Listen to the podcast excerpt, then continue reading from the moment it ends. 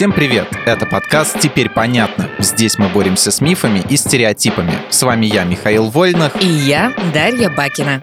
Мифы про Ивана Грозного и завоевательные войны России. Бытует мнение, что Иван Грозный был самым жестоким правителем своей эпохи, да и свое прозвище он получил не зря. На время его царствования пришлись две войны и опричнина, а после его смерти случилась жестокая и страшная смута. А еще казни, пытки, нечеловеческая жестокость и убийство собственного сына. Такой нам представляется эпоха правления первого русского царя. Но вот статус самого жестокого правителя своей эпохи вызывает вопросы. Ему в жестокости и правда не было равных во всем мире.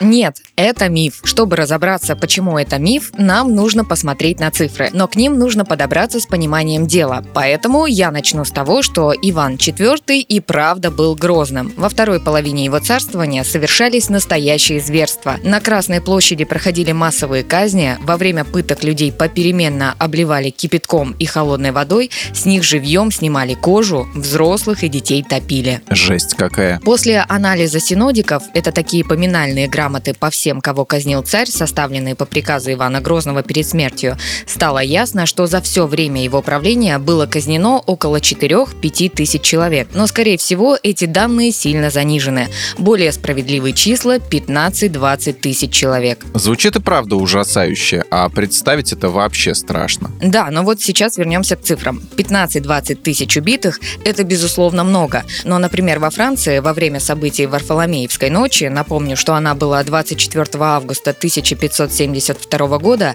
католики уничтожили от 10 до 30 тысяч гугенотов. Всего за одну ночь. Обалдеть. А еще Ивана Грозного нередко сравнивают с королем Англии Генрихом VIII, тоже правившим в 16 веке. Так вот, число жертв правления Генриха оценивается в 57 тысяч человек, и в их число входят советники и жены короля. Конечно, нельзя оправдывать жестокости первого русского царя, но все это было вполне в духе того времени. Понятно. Слушай, а вот Иван Грозный живел Ливонскую войну, и она была завоевательной. Почему тогда некоторые люди говорят, что Россия не вела завоевательных войн, были только оборонительные? Сомнительны. Потому что те самые некоторые люди верят в миф. На самом деле правители Древней Руси совершали походы на Константинополь, или как его называли, Царьград, и его земли еще в самом начале российской истории, в 860 году, в 907 и в другие времена, плюс Казанские и Астраханские походы, а также Ливонская война Ивана Грозного, как ты правильно заметил.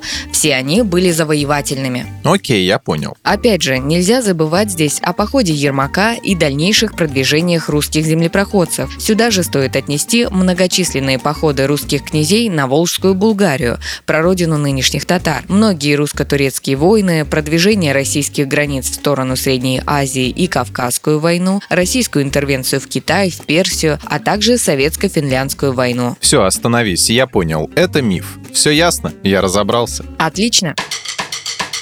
В этом выпуске мы использовали материал Андрея Вдовенко и благодарим автора за классное разоблачение популярных мифов. Полная версия текста на сайте Лайфхакера. Подписывайтесь на подкаст «Теперь понятно» на всех платформах, чтобы не пропустить новые эпизоды. Ставьте ему лайки и звездочки, это помогает узнать о нас новым слушателям. Свои впечатления о выпуске оставляйте в комментариях или в отзывах в приложении. Еще в описании вы найдете ссылку на наш опрос. Пройдите его, чтобы мы могли лучше узнать о вас, ваших предпочтениях и стать еще лучше.